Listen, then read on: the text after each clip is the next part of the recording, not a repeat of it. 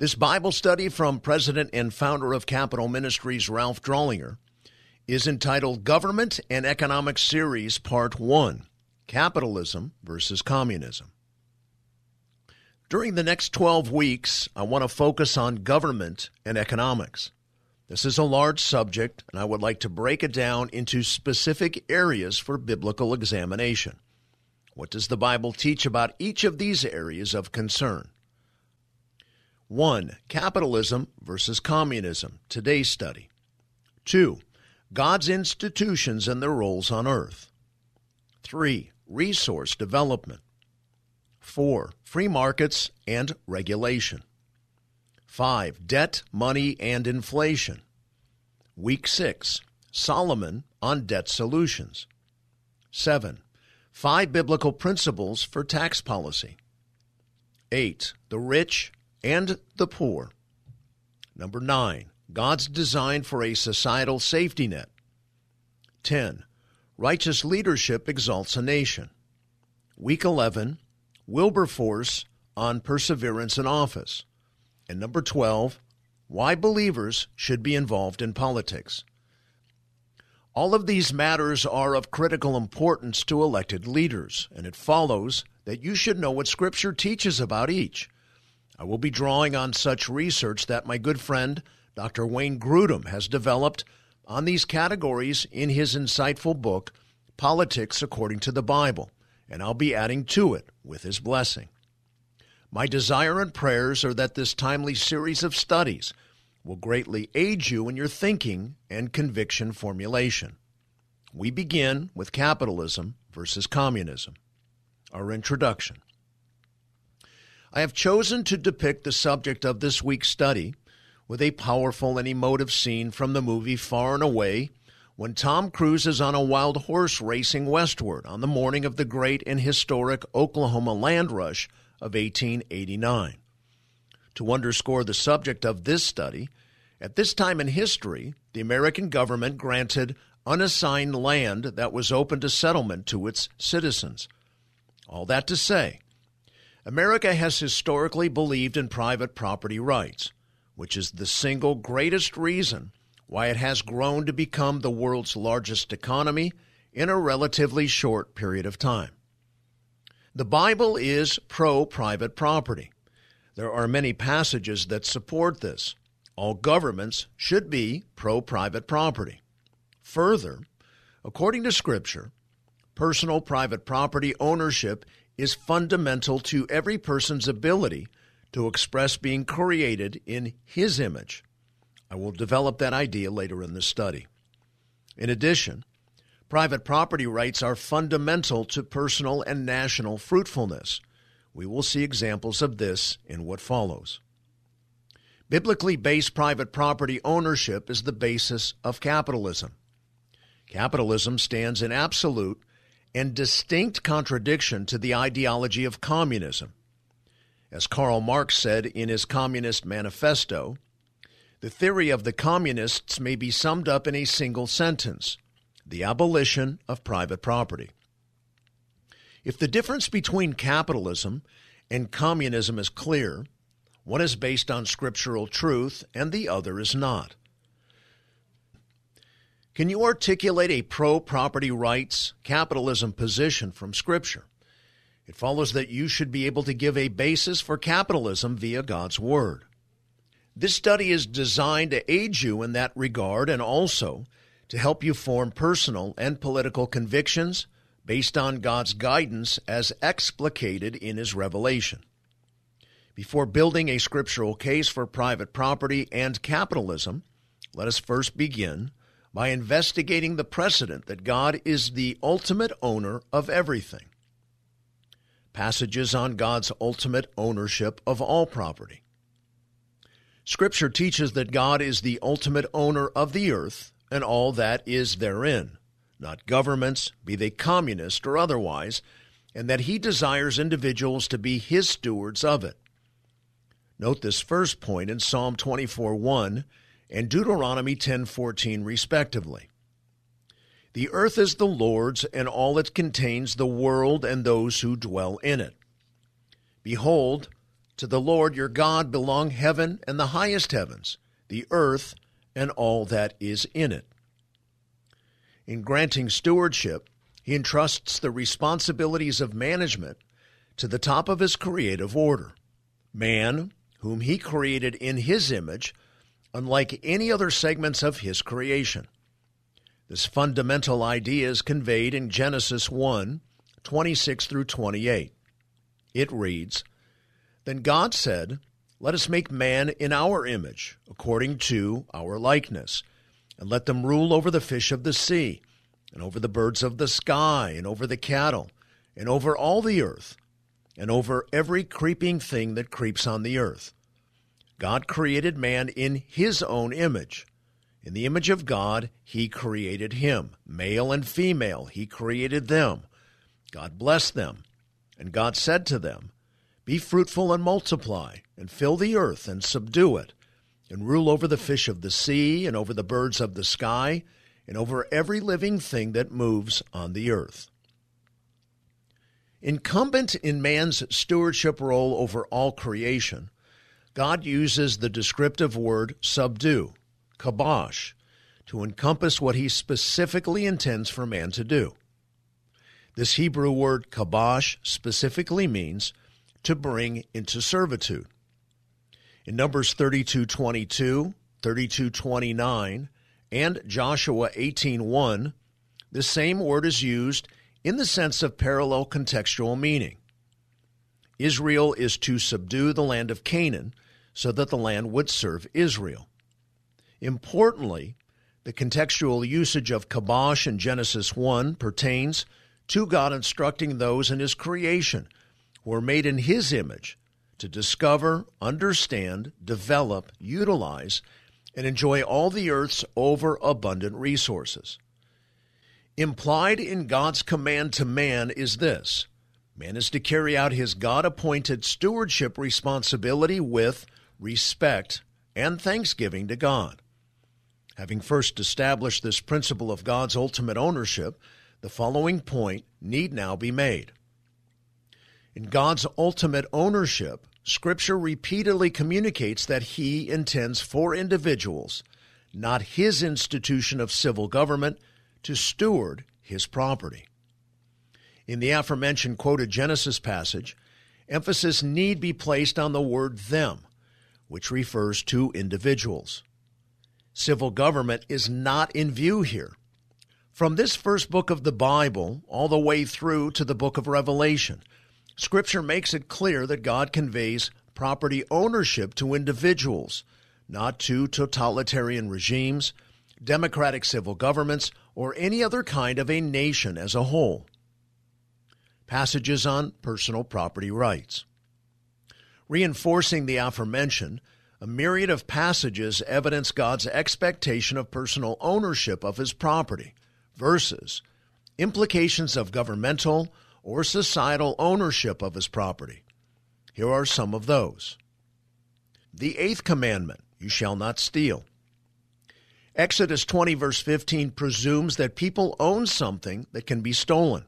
For instance, I'm not to take my neighbor's cart because it belongs to my neighbor. It is impossible to steal something from somebody if they don't own it in the first place. Or, as a modern example, you cannot search through my email files and give them to whomever you choose, unbeknownst to me. To do so is to steal intellectual property. Rightfully so, capitalism necessitates title deeds, copyrights, trademarks, and patents in order to keep others from stealing what belongs to you. B. The tenth commandment you shall not covet your neighbor's house. You shall not covet your neighbor's wife, or his male servant, or his female servant, or his ox, or his donkey, or anything that belongs to your neighbor. Previously, Exodus 20, verse 17 addresses the heart.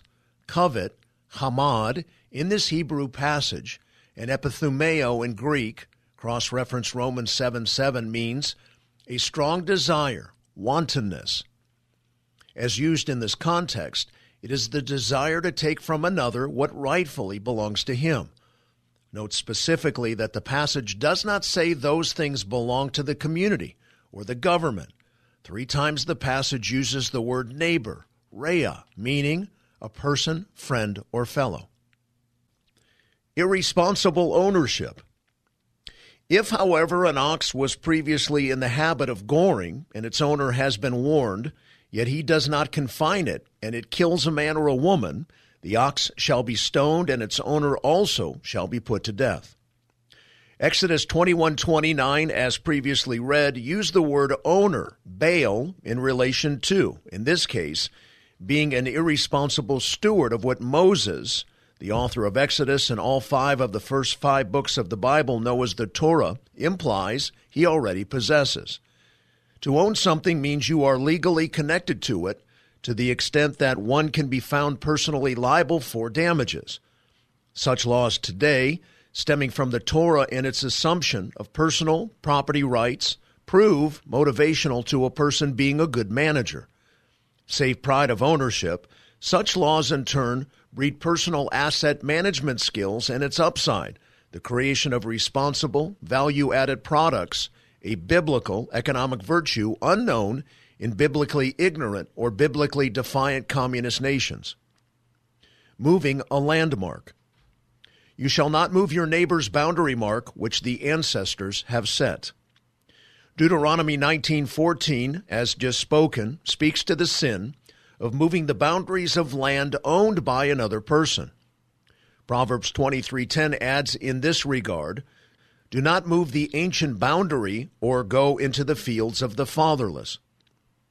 Each of the two stanzas of this proverb serve to give insight into the meaning of the other. Private ownership is the object here.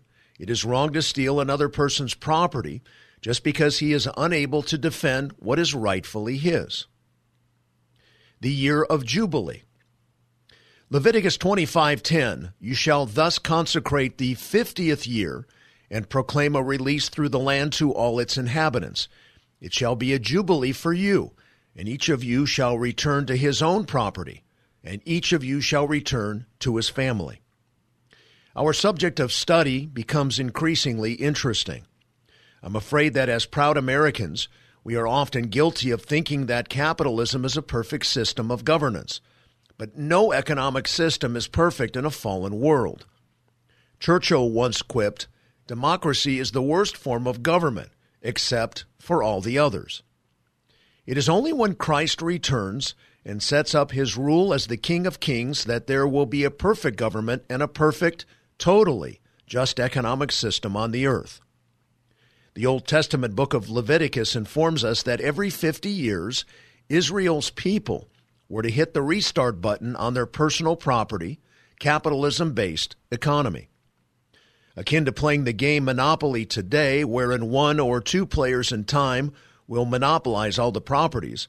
In a fallen world, some people inevitably become economic juggernauts, while others who are less gifted, far less far-sighted, or less competitive can and will fall to the wayside. Some are not as strong or able as others and cannot compete or gain wealth even though they live in a personal property based culture. This is one of those realities of living in a fallen world. It is not that capitalism is perfect, it is just that it is the best alternative in a fallen world. Personal property ownership is not a perfect cure all. No capitalist should try to make that argument. That is evident from Leviticus 25:10. But the point to be underscored from Leviticus 25:10 relative to this study is this: Each of you shall return to his own property as in the other aforementioned passages, God's endorsement of an economy with his own property, even with its faults, is in view here. Summary of passages on personal property rights.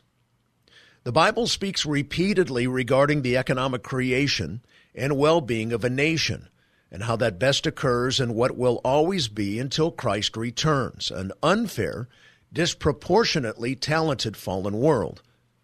The best system, says God's Word, is via a government based upon and one that respects personal private property rights. With the inclusion of the year of Jubilee, an occasional adjustment mechanism in a private property economic structure, it is safe to say that God is a capitalist, not a communist. Given that summary, one can also extrapolate from the aforementioned five passages that one of God's fundamental principles is for civil government to respect and facilitate the private ownership rights of its citizens. The economic principle that stems from the Torah is this necessary for achieving a proper functioning, fruitful, and prosperous nation in a material sense is personal property ownership. The Bible does not deem material things as evil. Such thinking is a faulty dualism and the subject of other studies. To violate God's principle of private ownership and enact some form or level of communism in a state is patently unbiblical and will ultimately lead to the demise of a nation's motivation, economic engine, growth, and overall material well being of its people. The natural tendency of government to overreach. In a greater than just material concerns sense, God has ordained four other separate institutions that he intends to function simultaneously and independently of government in order to best achieve his purposes and herald the riches of his grace, cross reference Ephesians 2 7, in a fallen world prior to his second coming. Government is only one of five co equal institutions. And within that five institution spectrum of each institution's God given responsibilities, government does what it does better than the other institutions suppress evil. But keep in mind the other four institutions marriage, family, commerce, and the church do what they do better than government. Government cannot accomplish for a nation what the other four can and do achieve much more expeditiously and efficiently. Marriage promulgates, the family cultivates, commerce invigorates, and the church translates. Those theological pillars of institutional understanding are fundamental to a biblical worldview and serve to qualify the role of government.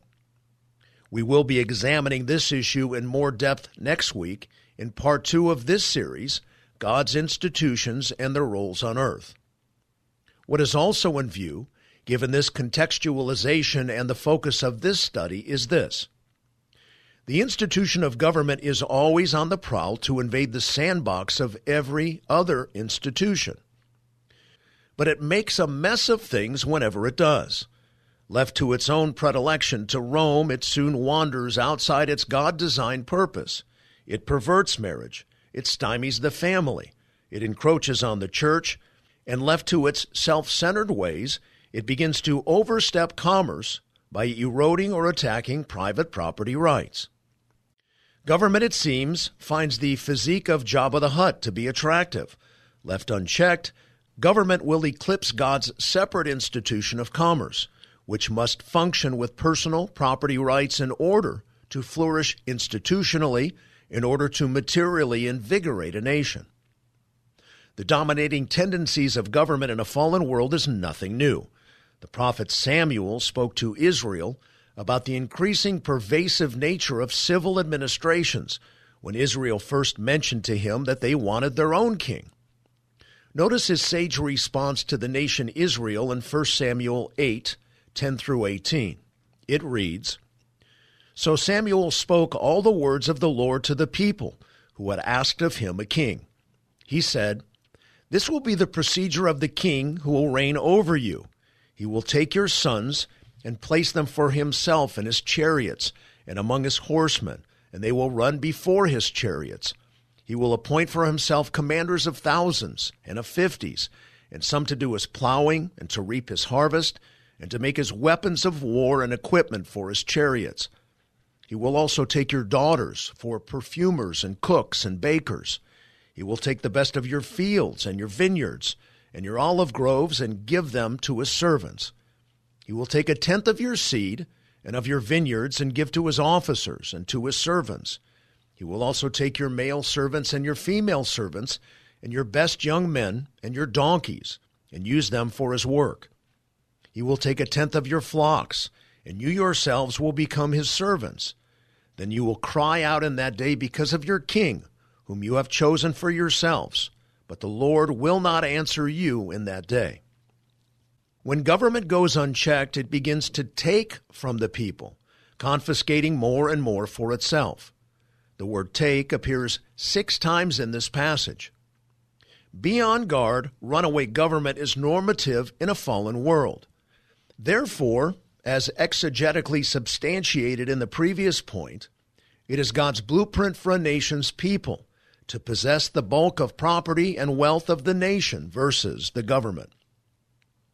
It follows that government, according to the Bible, must be kept in check lest it begin to think it can achieve for its people tasks that are better suited for fulfillment by God's other ordained institutions. The role of government is limited to and most efficient when, according to 1 Peter 2:14, it is about praising those who do good, i.e., in part those who provide jobs for others, due to their giftedness, should be rewarded and not penalized so as to encourage them to create more jobs and wealth for the nation, and punishing those who do evil, provide a strong judicial system internally and a strong military force externally. Cross reference Romans 13, 1 through 8. When government begins to step outside its biblically specific purposes, it becomes ghastly and monstrously inefficient, resulting in the eventual, if not immediate, eclipse of its citizens and their liberties, thereby lessening their motivation, personal abilities, and resourcefulness to reflect the attributes of God to others. Peru is a good example of how the violation of private property principles entraps a nation in poverty. The denial of private property rights does not always rest on the shoulders of communist ideology. Sometimes it results in supposed capitalist countries such as Peru, what I call CINO countries, capitalist in name only. The brilliant work of Peruvian economist Hernando de Soto serves to substantiate the aforementioned biblical principle of private property, and its absence being the root cause of poverty. When governments deny private property rights by making their attainment next to impossible, they stymie the creation of wealth among their own people. Such policies are extremely short sighted. The root cause of poverty is this with no ability to gain working capital due to a lack of collateral from property ownership, entrepreneurs do not have the means to enter the capital market and create a product or service. De Soto's team attempted to build a house in Peru. Here's what they went through. To obtain legal authorization to build a house on state owned land took six years and 11 months, requiring 207 administrative steps in 52 government offices. To obtain a legal title for that piece of land took 728 additional steps. States Grudem regarding DeSoto's similar attempt to obtain a permit to build a small garment workshop on the outskirts of Lima. They worked at the registration process six hours a day, and it took them 289 days. The cost was the equivalent of 1,231 US dollars or 31 times the monthly minimum wage equivalent, approximately 3 years salary for the ordinary person living in Peru. In addition, our Capitol Ministries ministry leader in Peru informs me that all too often, due to a lack of integrity and corruption in the title industry, property titles are often found to be illegitimate. DeSoto has documented similar roadblocks in the countries of Egypt, Philippines, and Haiti. Property ownership is next to impossible in many third world countries, which traps its citizenry in poverty. It is as if these countries' citizens are living in a communist country. This is not God's design for a nation. Such backward, biblically negligent, manifest government ideology serves to illustrate the wisdom of God's ways likened to the American government's 1889 land grant, as the individuals prosper from private property rights, so does the whole of the nation and its administration. Unfortunately, however, as America jettisons its trust in the Torah, it follows that there would be and are increasing threats and erosion of private property ownership. American environmentalism, private property, and poverty. After taking 10 years to develop and only 25 years of operation, the much needed San Onofre nuclear power plant in San Clemente, California is now closed.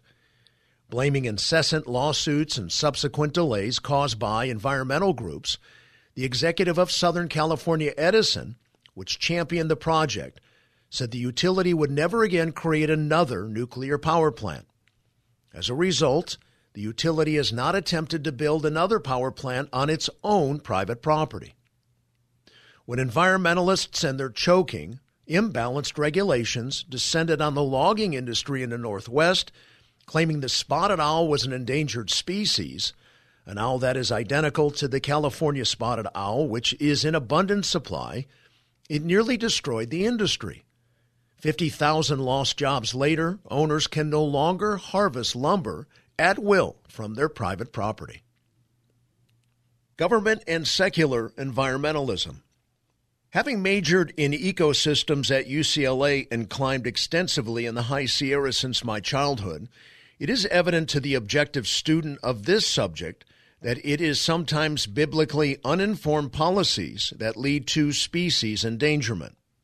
To illustrate, the bighorn sheep of the eastern Sierra are rightfully classified as an endangered species. But the reason is because three national parks eclipse a large portion of their natural habitat. The National Park Service is governed by a preservationist philosophy, whereas the U.S. Forest Service operates under a conservationist philosophy, a tension that stems from the historic debates between Mather and Pinchot during the formation of the NPS. The outworking dictations of a preservationist philosophy in our national parks means one cannot hunt any wildlife. And boy, do the animals know it. In the case of the bighorn sheep, that means man cannot glean its predator, the mountain lion. The uninhibited growth of the mountain lion population is the reason the sheep are endangered. Make no mistake, it is the secular environmental policies of the government, uninformed about Genesis 1 26 through 27, that represent the real threat to the bighorn sheep in the Sierra.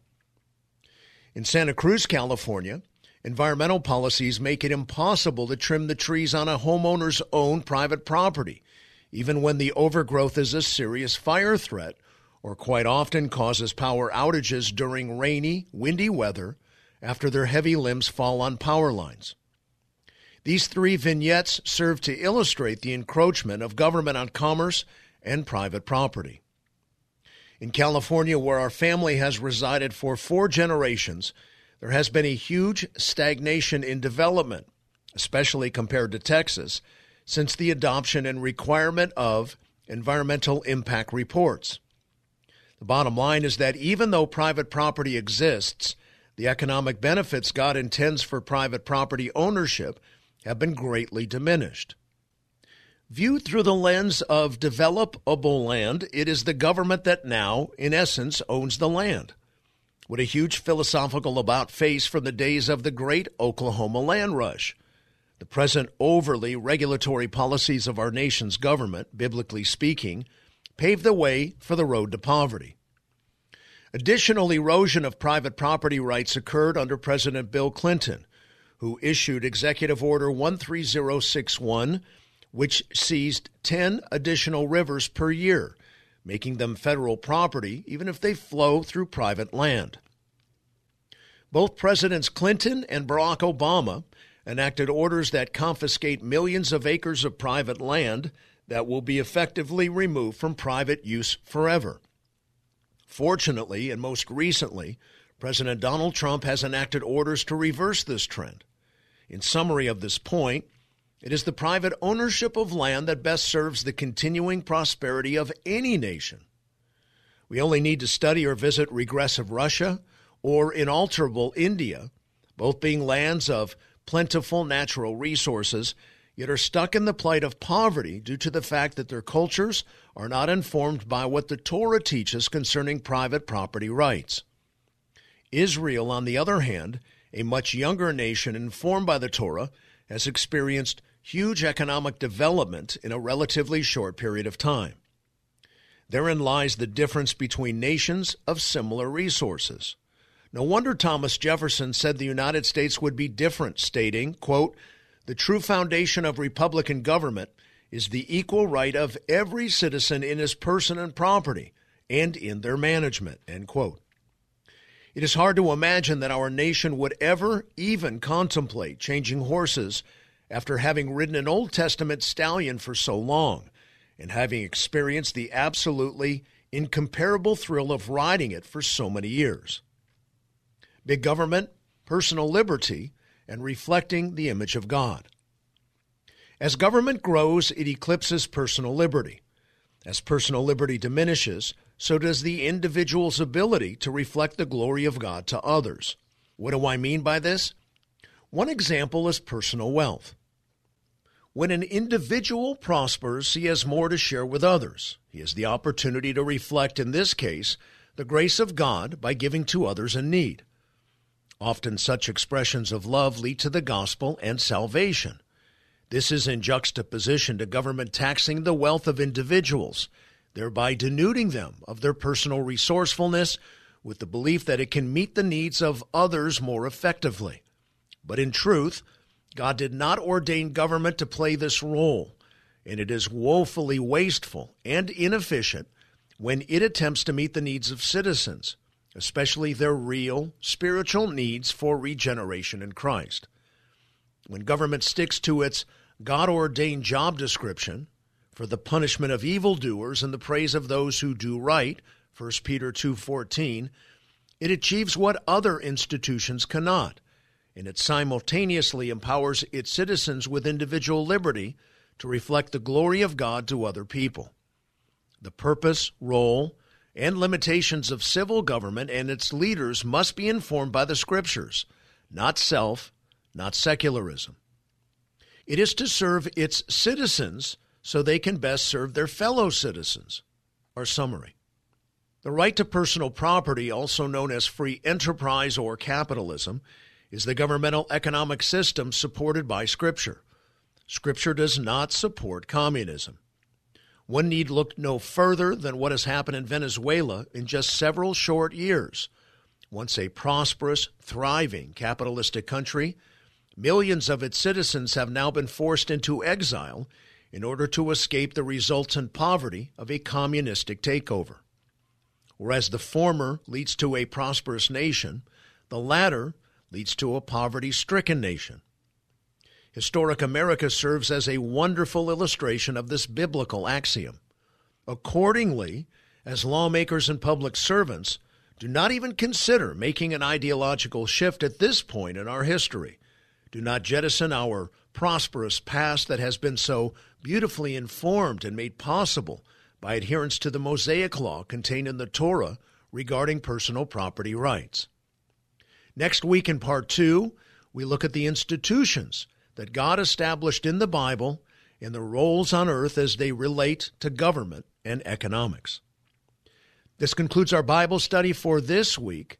May God bless you deeply. Thank you for all you do in our great country and on the Hill. This is Frank Sontag.